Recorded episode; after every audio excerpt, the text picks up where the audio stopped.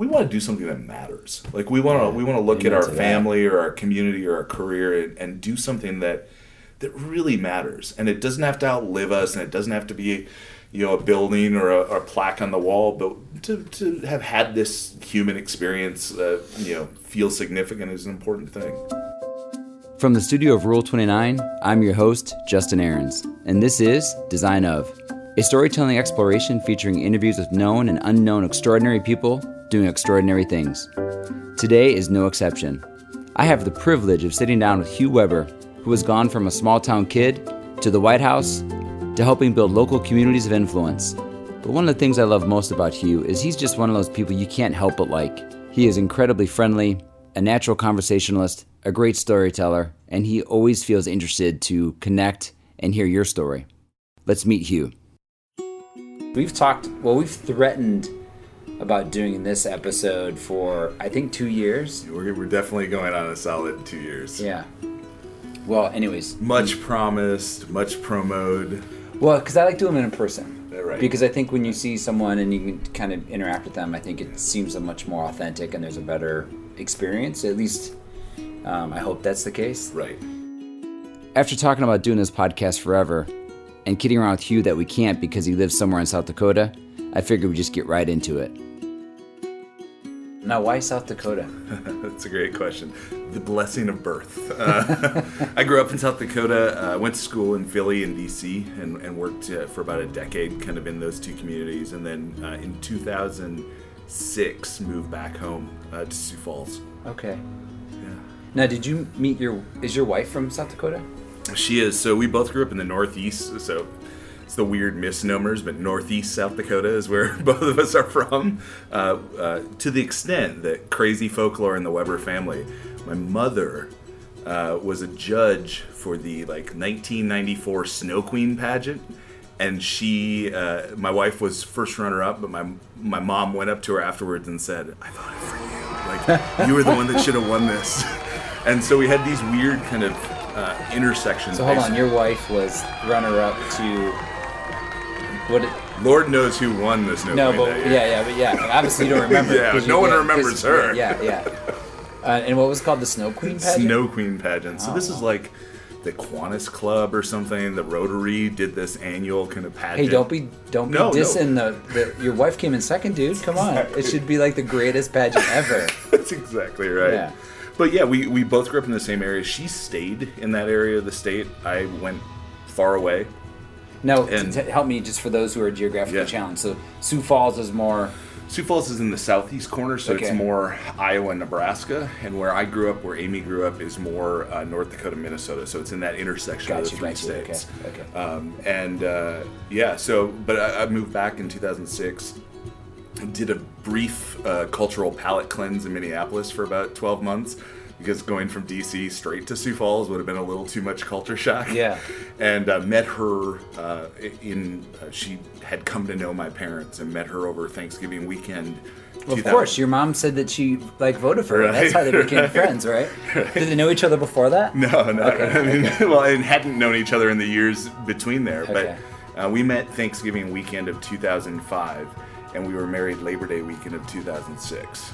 Oh, look at you, fast Yeah. mover. I love so, it. but uh, we, you know, the, the, the, the middle ground was she didn't want to live in Minneapolis. I wasn't ready to live in small town South Dakota, so we settled in Sioux Falls, somewhere in the middle. That's great. I, I love your state, by the way. Yeah. Be, and I just drove through there. That Well, was, and no, the thing too is this is one of the. I, there's many things I love about you, but one of the things I loved about you is we had just met, and I'm going through your town. I told you I had like 20 minutes because we were on our way to Mount Rushmore, that's right. And you came, met us at a coffee shop, and you met my kids, all that sort of thing. That was really gracious of you. Thank you. And you gave me a little gift. I loved it. It was it, it was just enough time for coffee, bathrooms, and Some sarcasm. Like, you had the sarcasm, but you have the most like gracious and grateful children. At least in that environment with strangers. Like I left thinking, like I hope my kids can grow up to be Uh. that gracious, meeting someone along the side of the road at a bathroom break. they were just awesome. Yeah, no, thank you for that. We do that. I mean, not that we meet kids. That's not weird. Not that we meet people on the side of the road. Kids are always meeting breaks. strange Yeah, people in bathroom breaks. Yeah, yeah. Um, no, I think one of the benefits that I've really enjoyed about being an entrepreneur is that we, my wife and I, really try to keep the kids involved, and so we put them in situations that I think probably feel natural to them now. I hope, and I hope it's going to equip them with with communication and life skills that will enable them maybe. Um, you know, some more comfort or uh, confidence as they grow into their profession. But I want to go back to the cleanse because there's a reason for the cleanse, and that sounds creepy. But Yeah. um, so you were you were in DC, Yeah. and what were you doing in DC? So I, I talk about it as the first 20 years of my career, but really it was from age 8 to 28, literally. I, uh, I volunteered my first political campaign, a local school board race, when I was 8 years old, like working the phone banks. Nice. And now I've got a 10 year old, and I think, like, how abusive were my parents that they that they let me do that? They weren't political, so it wasn't they were pushing Now, was it for their position or a friend's no, position? no, it was a, it was a friend of the family, um, but they weren't political. They, they, they didn't push it, but they permitted it, right? Like the fact that I was like, I want to make phone calls for Jack's school board race, and they were like, sure, great idea. like it's crazy. Um, but by the time I was a teenager, I was I was an active staff member on campaigns. I was active in you know crazy teenage uh, camps for politicos and and uh, and did that, but kind of work campaigns from the mayor's office to the Oval Office, uh, 31 states um, for the better part of that 20 years. Um, and then I had, and it's it's romantic, but it's also truth. Yeah. like had this kind of moment of awakening. Uh, 2004, Fourth of July, I was sitting on the White House lawn with my dad, and my dad is a small town electrician. Yeah. and uh, and he turned to me and was like, yeah, I'm, "We're sitting surrounded by all my colleagues. And Yeah, you on the South senior Lawn? sta- yeah, Yeah, yeah. senior staff for the reelect. Um, and he looks at me, he's like, I'm so proud of you. And like literally my first like emotional response was, I've got to change my life. Like I've got to change my job. Like if he's proud of this, like think about how proud he would be of me if I was actually building community instead of helping divide them. You know, like if I was doing something generative. And- Yeah, 2004. So that was Bush White House. It was. Okay, It was, so yeah. um, so what kind of roles? What, what, you know, kind of led you to that, and, Yeah. and I know it's hard to probably summarize because I'm also going to, of course, ask you for some any really interesting stories about that because they're they, well, you have all this fodder out there in the news that campaigns are crazy and you know just kind of wacky things happen. So Well, uh, so so a little bit more like color commentary, like the kind of kid I was. I started as a teenager writing, and not in the kind of like send me a photo, but like writing in-depth letters to not only congressmen and women, but also like. I I had this correspondence for a while with Rose Kennedy, with the Kennedy's mother, and Come she would have them send stuff from the JFK library. Like, I was a weird kid, but I was obsessed with like the the folklore and culture of like average citizen. Like you read you read these books as like a 10-year-old about JFK and they treated him like he was this like average boy that was a little sickly and would play football with his brothers and grew up to be king of the world. Um yeah, he was a family Right, of he was or whatever. family of billionaires, yeah. right? But like I had this sense that the humble son of a typist at the local insurance company and an electrician, like something extraordinary could happen in that. These are the kind of things I love about Hugh. His collections of stuff. I crazy side note, but I have this uh, extensive JFK collection that like is like memorabilia from throughout his career, like thousands of pieces of things. Hold on a second. Like- we, we could probably can't do this on the podcast, but I need to tell you, I was obsessed with JFK. Yeah. So I have to tell you, even my senior, one of my senior projects in painting, I, I did this whole conspiracy like painting theory thing. Well, we'll talk about that later. Yeah, So but but but that that was I, I was, and I realized years years later, like even after leaving politics, I was never. I was never a missionary. I was a mercenary, right? Like I love the culture of campaigns. I wasn't an ideologue, like, and so, and that's Give not an just- example, That's like- not just justification of like who I worked for, because my politics have um, definitely don't ref, repl- reflect kind of the conservative conservative movement. But I I loved the the the energy and passion of people that they were very passionate about something or a candidate and they would work two jobs two shifts at their job and then still go volunteer for a local local candidate. Um, i was intoxicated by that. It didn't matter if the candidate if i agreed with what the candidate believed or if i didn't. Um, it was much more i wasn't doing it because i was advancing a cause. I was doing it because i was really good at helping people plug their passion into a bigger power.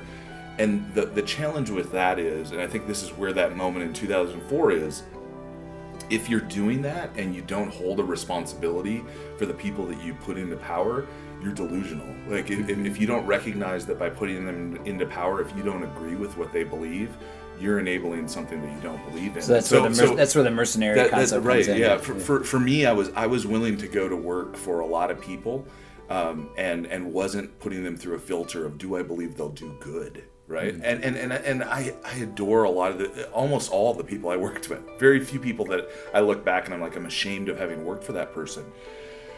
Um, but it wasn't from a it wasn't from a place of core belief, and I, I you know I really in stepping away from that wanted to use those same skills because I knew how the good like it's gonna sound so arrogant, but I knew how good I was at it. Yeah. but I wanted it to do for thing do it for things that I could be really proud of, you know. And now like plugging into, you know, whether it's Odo, which was the nonprofit I started for creatives in the Midwest, or AIGA, like I'm really proud to like plug in plug people into a bigger power in that way and to know that good things are happening. And and it's such a different feeling than at the end of the day thinking, yeah, we won, but like thank goodness I don't need to help this guy govern. Like Right, right. he couldn't govern himself out of a paper bag. So it's more like taking your genius, which is which I think is present because I've seen it, and we can call it that, and but using it in, in something that you're more aligned with, right? So that I mean, I think that's hopefully the dream we all have at some level. Well, we do that with clients, right? Like Yeah. they're they're inevitably whether you're working in a design or advertising or marketing space, there's going to be that client where you're like, well, this one pays the bills. But like if they all just pay the bills, like what a hollow place to live. And that was effectively like the point I reached, which was like I've been doing this. I was in mid 20s and I was like I've been doing this for 20 years. And it was like, oh man, unless I'm working for people I passionately believe in, and it's funny because I had one relapse, right? So I'm politically sober, 22-ish years with one, or 12-ish years with one relapse. And in 2008, I took a candidate that I knew couldn't win, but I so deeply believed in him. And I like got in the, you know, we shrink wrapped the van with gaudy awful logo, like Yeah. uh, graphics, and drove around the state of South Dakota. And I've never had more fun on a political campaign. It was the last one I did. Um, but I so believe that he would have been good at it, and we we knew that he wasn't going to win. But it was such a great way to, to wrap things up, and that was you know that was 10, 10 years ago last November was that that campaign. Can you encapsulate like what what what about this particular candidate did you think would have made him a great? Yeah, because he was an unlikely candidate. He was a he was a guy that wasn't doing it. You know, he had helped build a, a multi-million dollar family business. He didn't need to run for office. He didn't need the self-validation. He preferred to be home alone with his wife and daughter. Like he didn't need that. He was uncomfortable in the crowds. Um, he uh, he had a sense, and I think I think you know my values aligned with him in terms of kind of a now extinct uh, version of of conservative politicians that are fiscally prudent but socially progressive. Yeah. and and I think he just had this sense that that when you are given uh, so many things that you have an obligation to contribute back, and it was it was stunning, and and to do it in a way that says no one should get a free pass. That that he knew he probably wasn't going to win. It was going to cost him a lot of money, and he was going to have to ask friends for even more. Um, but that no one should get a free pass. That democracy requires competition. It requires options and choices, and and uh, you know, there's something stunning about it. It- Like it's the West Wing Hugh romantic side Yeah. of politics. No, I'm- I'm tomorrow, tomorrow, if you told me you were going to run for mayor of Nowheresville, Illinois, or wherever it is you you base your empire, like I'd be like, heck yeah, like let, let's do it. I'll come spend six months knocking on doors and waving signs because It's funny you say that. I have an announcement to make. this is why we're This finally is, talking. This is this is my announcement podcast. Um, But but there's something in that that is what we're all looking for, right? We're looking for alignment and purpose, but also we want to make sure that we leave some it would not not even legacy. That feels so uh, long term, but like we want to do something that matters. Like we want to we want to look at our to that. family or our community or our career and, and do something that that really matters. And it doesn't have to outlive us, and it doesn't have to be you know a building or a, or a plaque on the wall, but to, to have had this human experience, uh, you know, feel significant is an important thing. Oh man, I can Yeah. totally relate to that. I mean, honestly, that's Yeah. why. I mean, I hope, as trite as this sounds, uh, that's my hope every day. Yeah. In fact, there's some stories you, you started with here about I, you know, the story uh, story of Harry Truman. Yeah. Right, and, and he had that mythology that he was a shoe salesman, and you know, you know, joined his local campaign, and then you know he, he didn't do didn't do very well, and then kind of through these series of happenstances, of course, we now found out he had some help from from different uh, business uh, entities um, to get elected. Um, I just love those kind of stories of, you know, um, what can I do as an everyday quote unquote person to make some sort of impact, you know, and yeah. you know, none of us really, all of us don't have to look much farther than our families to be the, that person, which I think, you know, um, sometimes we don't celebrate that enough. But if you are going to do something, how great is it to, uh, you know, do that with the community and, you know, help give them a voice or something. Yeah. And I, I look back, like there, there was a window of time right fresh out of it that I was, wasn't embarrassed, but I just didn't want it to be who I was, and so I mm-hmm. really distanced myself from it. But now I look back, and we had some flooding in our basement here a couple weeks ago, so we were pulling all these boxes out, and I started emptying these boxes, and my my ten year old now daughter Emerson was like, "What is this stuff?" And I'm pulling it out. I was like, well, I was deputy director of the presidential inauguration. And she's like, well, what's that? And I was like, well, it's where the president stands up and, and sw- they're sworn into like faithfully execute the Constitution of the United States. And then they give a big speech about like their vision for the future of this place. And she's like, you got to help do that? And I was like, yeah, I got to stand there and watch it, like plan for months and then stand there and watch a president get sworn in. Like it was kind of extraordinary. And so I've reached this point now with 10 years of distance that it's like, that is a deep part of my story. Not only because it was 20 years of life, but because it's the way I see each of these each of these things that I do now. When I you know work on a project, I think we've talked about this before, but work on a project uh, when the movie Selma came out they were fun. Paramount knows how to sell tickets to movies, but they had this question of can a movie spark a movement? So it was the film about Martin Luther King, yep. and they wanted to see if it could lead to action in, in, in you know in the communities in the streets. And so I spent you know several months between the, the release of the film and the Oscars, engaging like all from Sioux Falls, South Dakota, regional hip hop stars, uh, local nonprofits, um, uh, social, digital, in person, like doing all that work it was a political campaign, mm. but at the end of the day, you had people going to a movie together and then going and volunteering somewhere. You had people, you know, it was the summer of Ferguson and protests in the yeah. streets in New York.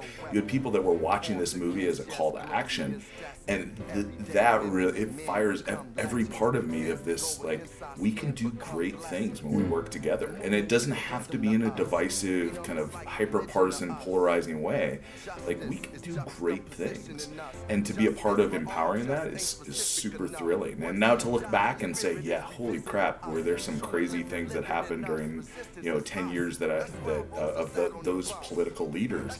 Sure but some great things happened, and, and some people were mobilized uh, to higher callings and to greater actions that were also important. Um, having said all that, I'm having so much more fun now. I'm just as tired. I'm, you know, uh, about the same weight. Uh, I've got the same lack of hair, but like, um, I'm having so much more fun. Like when, when I jump into a community and I'm working with them to empower their local creative community, or when I, you know, I mentioned Oda, so I started this nonprofit with the with the belief that if I could find 1,500 creatives in South Dakota, North Dakota, and Minnesota, which is harder than it sounds, there are only four million people in those three, more or less those three states. Um, that we could transform the region. So we did 35 micro documentaries, and we raised two, oh, wow. mil- $2 million to invest back in the designers and filmmakers and storytellers. So much fun. Um, and, and, and, and you see the ripples of that action. It's not like the campaign election day happens and then everyone moves on. You see the ripples of that action in a, in a community or in a region for a sustainable length of time, a much longer duration. Yeah. No. well, first of all, let's go back to the Selma thing. I didn't know you yeah. did that. That's that's yeah. incredible. That seems very Hugh. It's it, to, well. So to, there, to there was this great uh, moment. So it's also hilarious that you're in that you're in South Dakota and you're calling you know people all over the country. And, yeah. So so little known Hugh facts that are both ridiculous and part fitting. Yeah. Uh, I got to this uh, uh, senior fall of my senior year as an undergraduate, and my mentor pulled me into his office and said, "I don't know how you did this, because I know you wanted to be a poli sci major." and then I took enough econ classes that you were going to be a, a, public policy major as well. But he's like, if you write a little addendum to your thesis, you'll also be a black studies major because I had taken a lot of civil rights politics yeah. and African American religions and, and uh, jazz history, all this stuff. He's like, I don't know how you did it. He, his background, he had grown up in the Philly area and was really active in the African American community as, a, as an academic and as, as an organizer. And he's like, so you should do it. So I actually graduated with a Black Studies, like my diploma says Black Studies, which has led to many confusing moments over the last over the last twenty years, where yeah. I walk in and I, I'm uh, like they're like You're not black. we didn't know there Yeah, were a lot of African American Republicans from South Dakota, which is to say there are none. That's hilarious, But but but then the history of the '60s is so tied to civil Mm-hmm. rights and to that discussion. So when the agency called about Selma, they said, "Is this something you'd be interested in?" And I literally was able to turn, didn't even get out of my chair, and had a Life magazine from 1964 with Martin Luther King on the cover. I was like, "I think I was made for this moment." Wow, Like, that's so great. I mean, like it was just the perfect confluence of of of, uh, of activities, and to be able to. Um, again do something that wasn't about just selling tickets it was about inspiring people to do bigger things was it was a dream project like i've never worked harder for a client uh, or, or with a team um, and uh, it, it- it's something i'm extremely proud of uh, and then i was able later to uh, to do an interview with ava duvernay the director and bring um, uh, uh, Oyelowo, David Oyelowo, the, the actor that played Martin Luther King, bring him to Sioux Falls for an event. no way. Today, the sun is shining, and I'm about to stand in its warmth alongside a lot of freedom loving people who've worked hard to get us here. I may not be with them for all the sunny days to come, but as long as there's light ahead for them, it's worth it to me. and so it's like become part of our family folklore too of like my wife has a total crush on, on david uh, because he, he is Yeah. such a charming extraordinary man um, but yeah that, that selma has become it's everything i'd hoped for when i left Mm. politics was if, if i could change what it is that i'm doing but keep these skills and plug them in what would it look like and that was that was uh, an embodiment of that work That's amazing. Yeah. So I don't know if you knew. Do, do you know what um, South by South Lawn was? uh, I, I've, I've heard of it I, I, I wasn't part of it Yeah. but so, yeah. Um, so we're, we're gonna try to share some stories here because I think you'll appreciate this, and I'll share this. Yeah. You. I don't think I ever shared this with you. So, make a long story short, President Obama went to South by Southwest, and Right. I don't know how it ended up happening, but he decided to have um, uh, a South by South lawn where actually he would invite change makers, thinkers, doers, activists, you know, filmmakers, artists, and all that stuff to the White House, and you applied through Twitter of course which which, why not? which takes a different meaning these days but back Right. then that was like really Right. sort of novel like Energy, oh yeah, th- that's that makes sense it's a technology conference as well so we'll do this and so i was blown away i ended up getting invited because of the wheels for water and some of our design for good stuff too and so i i was just absolutely blown away i'm excited because i'm a huge presidential history nerd Yeah. i love washington dc i haven't seen it the way you have Yeah. um, but the the information was was kind of spotty, right? So we got emails, and you know, I think we went through probably security check, whatever else, and then putting you in the hotel where Dr. Martin Luther King wrote the "I Have a Dream" speech, which is like you know just right around the corner from the White Yeah. House. So we get up that morning. I'm, I, I'm thinking the South Lawn. I'm, I'm actually thinking it's that it's that. They're not going to put a bunch of yahoos in the White House. They're going to have us, you know, in the in the land between the Washington Monument and the White House. We're not going to be actually in the White House. Sure. So we end up I ended up going there early, I couldn't sleep, and then they had actors walking around, that was just really cool. But what the best part of it was, in the line, there was so much diversity Yeah. of thought, of action. That right there, if that's all that I did, that was so incredible. Then we go through the security, and I was literally sixth in line. I mean, and if you know me, I'm never early. I'm line. never early. So this is phenomenal. So we go through line, we go through like three or four checks, and all of a sudden we start walking in Right.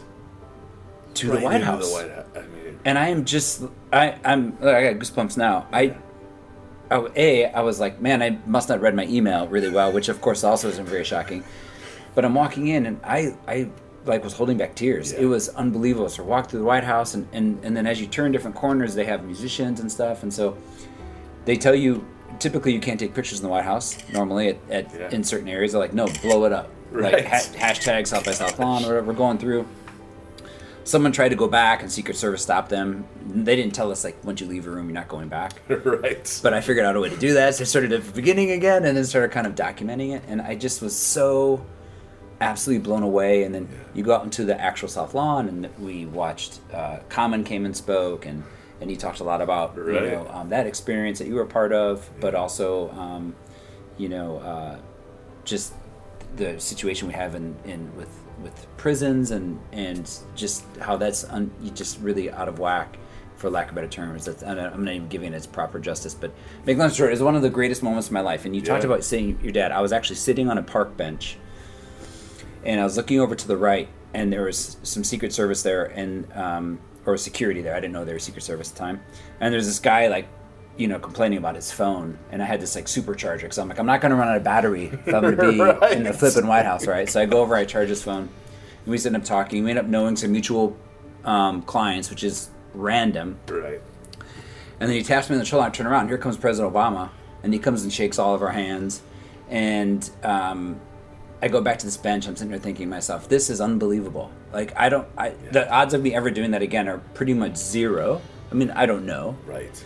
But going back to when you're with your dad, can you remember that day? And or do you remember the first time you went into the White House? Yeah, so I do. So um, uh, again, because I was a weird kid, uh, uh, my my um, my parents took me when I was a, a freshman in high school, and I gotta say, like again, we I, I've got uh, three siblings, so four kids. Uh, at, at that point, my mom would have been just starting college. She went to college as I went to high school, which is awesome. Um, and so the limits to their resources had to have been extreme. And yet they, you know, the three of us flew to DC because they knew how much it meant to me. And I had written letters to most of Congress for that trip and included like because I had had such a back and forth with the Kennedy family, they let me uh, Senator Kennedy, Edward Kennedy at the time was out of town, but they let me into his private office to take photos at his desk Come and all this stuff like crazy stuff. But I Just from you writing letters writing these letters as a teenager.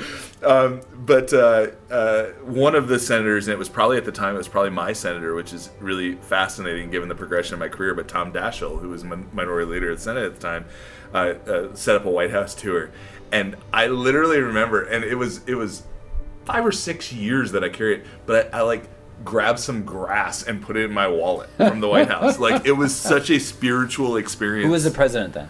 Um, at that point, it would have it would have been Bill Clinton. At that point, Okay. yeah. And here's the thing, and uh, uh, I don't know if this is a good thing or a bad thing in terms of democracy, but it didn't matter. Like it didn't matter that it was a president that I, you know, at the time wouldn't have supported or wouldn't have Yeah. seen as the right. Like it was such a. Although I got to say, like the kids, uh, we did a big road trip this summer, and, and so my kids saw the White House for the first time, and they did have a visceral reaction because they have very clear sense of our current president. Yeah, but, yeah. Uh, their their first experience was different than my first experience. they, they were a little less comfortable with it all, but I, I remember just thinking like, "Holy cow!" Because I had only ever seen it in books. Like it was my first trip to DC, and like Oh, the- in the same way that classmates had grown up loving athletes or movie stars, I'd grown up loving the White House in Washington D.C., which is strange and wonderful. Um, so like going into those rooms, having only seen them in pictures, and being like, "Whoa!" Like it, it was I don't know. It, it was it was something, and It's magical, man. it was magical. Yeah. And then then I'll say, and this was the difference between me and some colleagues, and it wasn't all of them because there are so many good people I worked with in political work. Um, but it never stopped being that. Like you know, as a as a as a an appointee in the administration, I was able to eat in the you know White House mess and and and uh, and do the Easter egg rolls and you know volunteer at different things and be there for Christmas and all that stuff. And it never stopped being awesome. Like I never. Well, I should say that differently. I never stopped being a twelve-year-old boy. Like I never stopped being like I need to grab some grass and put it in my wallet because Lord knows if I'll ever get to do this again. Okay, Um, so be honest. uh, yeah. uh, uh, you know, no one in the White House will listen to this. So, what, what was what was the next thing you stole from the White House? Since you have grass. No, it's so funny because I still have like you know the the casual throwaways of like here's a box of M and M's like you need some sugar and like the the last thing I was ever gonna do was eat those things like they're still like so it's like ever anything like. I, like I'm sure there's a White House napkin somewhere in a box in my basement, like because someone told me to wipe something on my face, and I was like, nope. Yeah. I'm just gonna leave it Yeah, there. Just just gonna gonna leave- stay That's what I have a sleeve for. That's Yeah. exactly right. Um, I, I I have some- just some really extraordinary memories of like Yeah, give me an give me an example of something like that was either The Fourth of July- extraordinary yeah. or, or or The crazy. Fourth of July or, is kind of the Super Bowl of things because you know the, that uh, President Bush's birthday was a couple days later, so it was his birthday party, the Fourth of July, and it was at the White House. Like it was, it was something. I really loved like the, the the pageantry of the inauguration was something special because I'd been a part of helping kind of envision it and visualize it. Um, we got to the end, um, so my my role was a public liaison. Well, hold on, was- too. You had a couple presidents there because his dad was obviously there, right? Yeah. right, so right, yeah. Well, yeah, and we did Reagan's state funeral and and uh, uh, got to participate. I think Ford's was right around that time, but um, but we public liaison was responsible for everything that wasn't big donor and wasn't Bush family. So it was kind of like everyone else. And I think we did 50,000, maybe it was more than that, that we did direct. So it was Supreme Court justices, congressmen, governors, all this stuff. But we got to the end and and uh, we still had an abundance of tickets. And so the day of the inauguration, and I don't remember who approved it.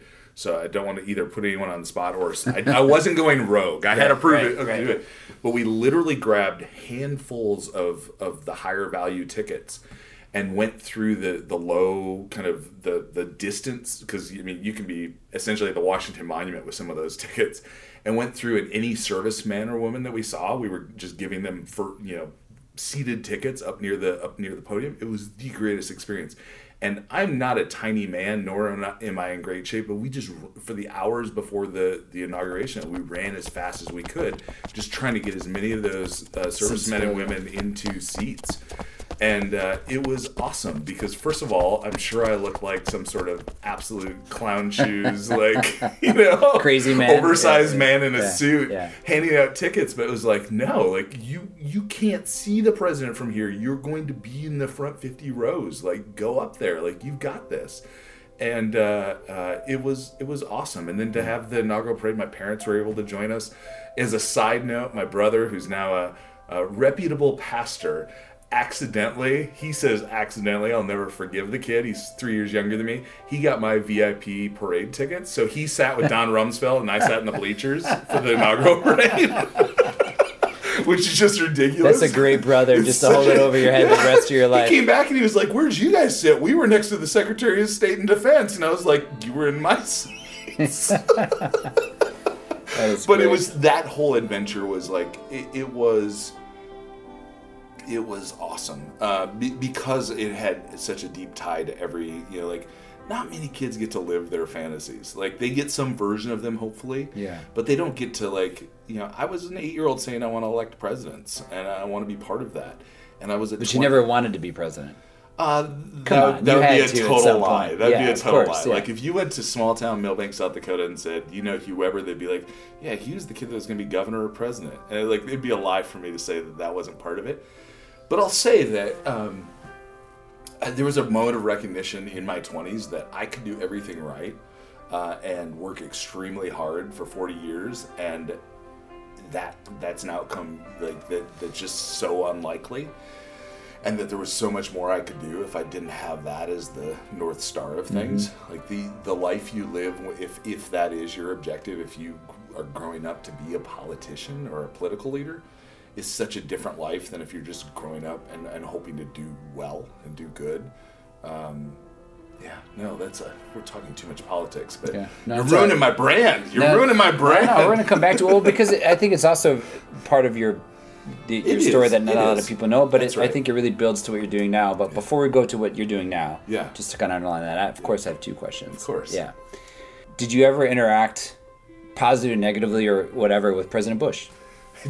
So uh, and, uh, had a number of, of of kind of those experiences. This was such a fun moment. I wish you could have seen Hugh. He was squirming because he's always so careful not to offend anyone, and he's so aware of different perspectives and connections. This is what makes him so great. Also, notice he never really answers my question because he is still a great politician. I'm always very careful because I think people whitewash or they, they like things get fuzzy in the way they tell the story. So I'm often correcting people and saying I didn't work in the White House, right? Like, Yeah. because my wife even will be like, Hugh, yeah, he, you know, back in before we met, he worked in the White House. It's like, no, Amy, I did not. Like, I was there enough, and but but I like I want to be clear about where the limits were. Yeah. But I mean, certainly he he he did things, you know, especially when. Uh, during and after the election when I was actually in the RNC, um, which feels like a confession of like I killed small children, but like, um, uh, but uh, uh, he he they were they were very generous with their time and so it was at events and at those gatherings where you know again like uh, we pulled out got all these kind of past life things that live in boxes now. And, and I was pulling out pictures and my, my six year old son he's looking and he sees this photo and there are probably a dozen of us in the photo uh, with the president.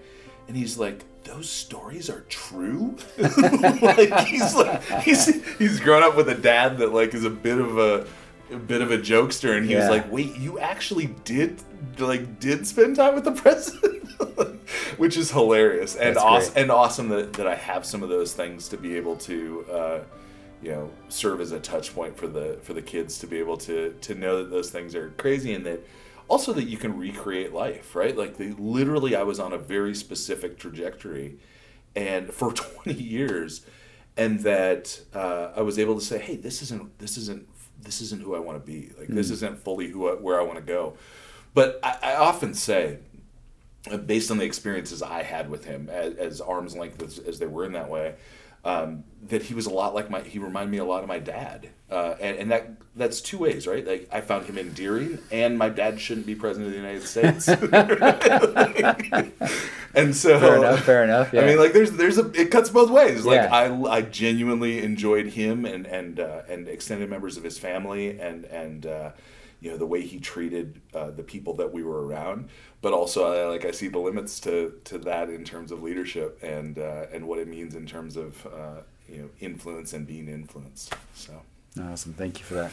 So, um, to get back onto brand for you, right, right. right, So, you have all of this experience and you have all this ability in this area. So, how would you define your goals now, or what are you quote unquote campaigning for now?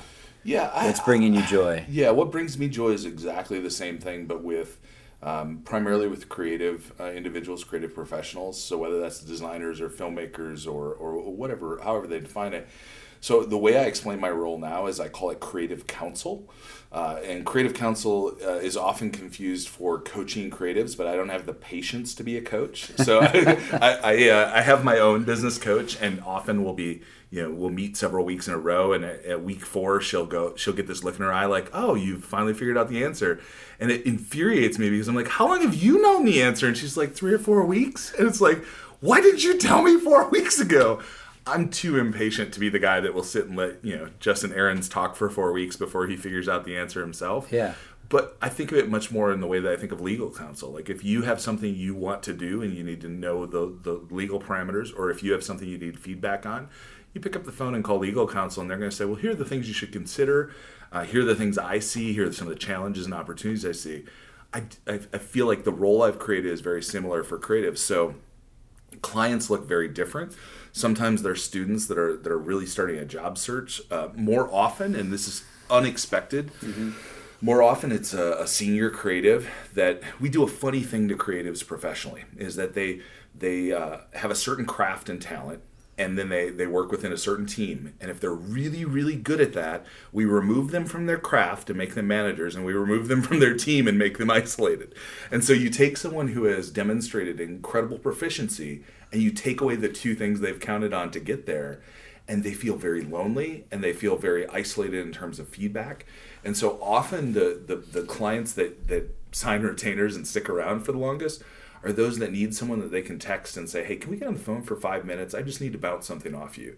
They're at a point in their career where they can't either culturally in their organization or personally emotionally they can't they can't share half-baked ideas they can't get you know they don't know if they're getting honest kind of truth and so in some ways I become a therapist, a counselor, a friend, but mostly just an honest feedback loop to say like, yeah, this you're on the right track. Like give this a little bit more space here on the strategic side or you need this kind of research data points.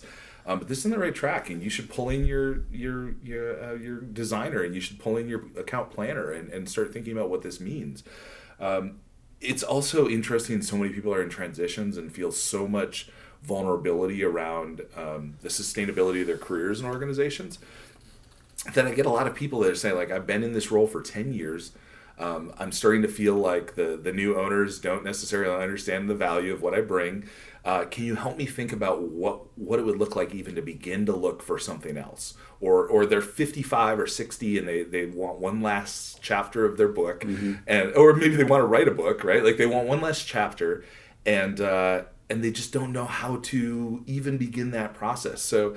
I mean, like I'm spending an awful lot of time. Uh, you know, pro tip here: the one of the things I talk most about with designers, LinkedIn, and it's like people are like LinkedIn. It's like designers are so obsessed with Instagram, which is mostly a exercise of circle validation, Right. Uh, and uh, and uh, and LinkedIn is where they're going to find their job or find their client or find whatever. And so I spent a lot of time saying like, let's let's work on this. This is a this is a clear takeaway that we can do today that's going to give you a sense of progress and and and whatever else. And it's like you've just given them the keys to the kingdom. Like, oh, LinkedIn. Like that's that's what'll solve my problem. But the creative counsel role has been awesome. So it's both passive and really uh, active in that I have. It's all automated. God bless the technology. It's all automated, so I could get a text message today saying, you know, on Thursday you're going to talk to this person, and here's the Zoom link, and and uh, and here's what he'd like to talk, he or she'd like to talk about. And then I have others that are on retainer, so I'm more or less. Uh, more or less a senior advisor to a creative candidate, right? That that is a that a it- that, that wants to that. tap into me, and they pay a retainer that allows them literally to call or text any hour of the day. Um, I don't sleep a lot, so that usually works. Uh, um, but it means that I I sit in on some client calls. A lot of the times, I'm completely behind the scenes or off the radar, so no one knows that I'm an active part of the team, uh, which is fine. I'm okay with that. Um, and it is it is awesome to see creatives thrive, and and in the same way that when you finally get a candidate comfortable with their stump speech and they step off the stage and they're like that felt good. And it's like yeah it did because we've been working for weeks on it. Like because i've been you know like slowly tweaking and twisting to get it so that it's your language and your way. When a creative kind of has that moment of like hanging up from a meeting and they immediately call you and they're like that went so well. And it's like it's not an accident that it went well. We worked really hard to make that go well. Um, i love i love that role. And and you know, for me, I need that constant cycle of, of the political cycle or the campaign cycle. I, I'm not good at. Uh, I'm really good good at losing weight and really bad at keeping it off because I like the novelty of a of a, of a goal, um, and I struggle with that kind of like ten year sustainability is not is not where my personality works well. I was never like a governing uh, policy guy. I was a I was a political campaigner and I think that that in this uh, space of, of creative professionals uh, works better than I ever expected it to. Um, but I love it. Uh, like there's something so thrilling uh, to avoid name dropping at all costs. There's something so thrilling to have people that are crafting and designing the culture my kids will will live in that give me that call me on the phone to ask for insight and feedback. Like it is it is as intoxicating as political work. I mean, you can use my name. I mean, people know who I am. I mean, People like Justin just- Aaron sending me inappropriate texts Who? to get Who my is opinion that? Who is that? but it, but it, but it is it is the same. I mean, like, it, hey, listen, I, I am a broken human being, like so many of us are. It is fulfilling the same personal need that I had that was fulfilled by politics. It's just I feel so much better about what I'm offering the world, Hmm. uh, and uh, uh, yeah, it's it's it's a, it's a great place to be right now. Awesome. And it feels like something like, uh, listen, I spend most of my time in a you know basement level office in Sioux Falls, South Dakota. Like, in what universe, uh, you know, in 1996 as a high school graduate, in what universe was I going to be able to be a part of uh, the big kids table globally from South Dakota? And now, like technology and, and modern realities allow me to completely do that work from from a place where I like.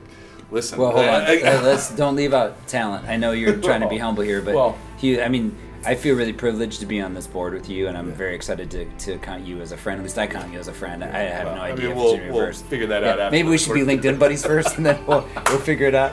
Um, but don't don't Yeah. don't undermine that. I think that um, the reason why you were sitting on the White House lawn with your dad is because uh, you're talented at um, the connecting, the the seeing strategy, the the be able to find your way. I think that's a genius of yours. There, there's there's something in that that I that I think is so Um, and it took a long time to realize that others just don't see the world in that same way. But it's the like I, I- you know, some people see the world in in sound or space or visuals. You know, designers. I see the world in dots and lines. Like I'm like I can see, you know, like, and it sounds crazy to see this. It's a little beautiful mind esque, you know, like a, one of those F- FBI walls when Yeah. you walk in and find the serial killer. But like, um, I can see when I see you, I see you, and I see you fully, and I hear the stories you've told me, and I know your background, I know your heart, and, and, and how you bring it to your work. But I also see the lines that extend to you to other incredibly gifted or extraordinary people. Like I can't see you without seeing Jen Osaki, uh, Visaki O'Grady.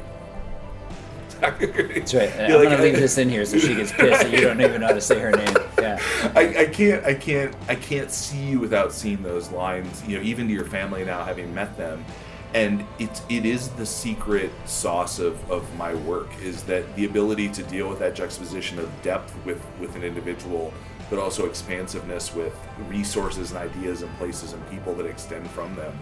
Uh, because I and, I, and it took a long time. I was in my 30s before I realized that not everyone kind of experienced the world in that way.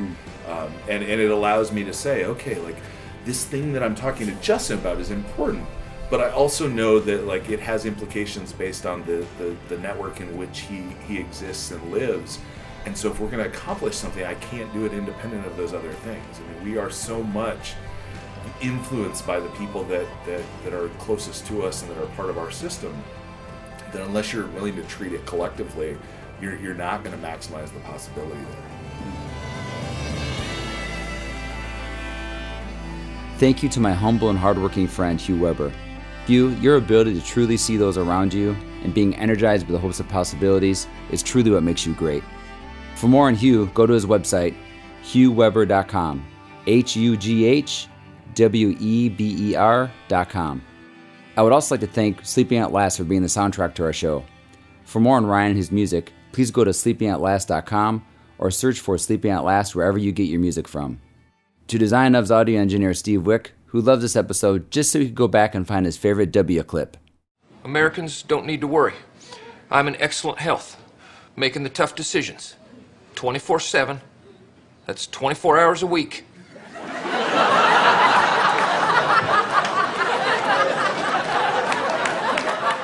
Seven months a year. I hope you enjoyed this episode as much as I did making it. If so, please give us a ranking on iTunes or wherever you get your podcast from. Tell others about our show and stay tuned for the next episode. Please follow us on Twitter at Design of Podcast and check out our site at rule29.com forward slash design of podcast. See you next episode.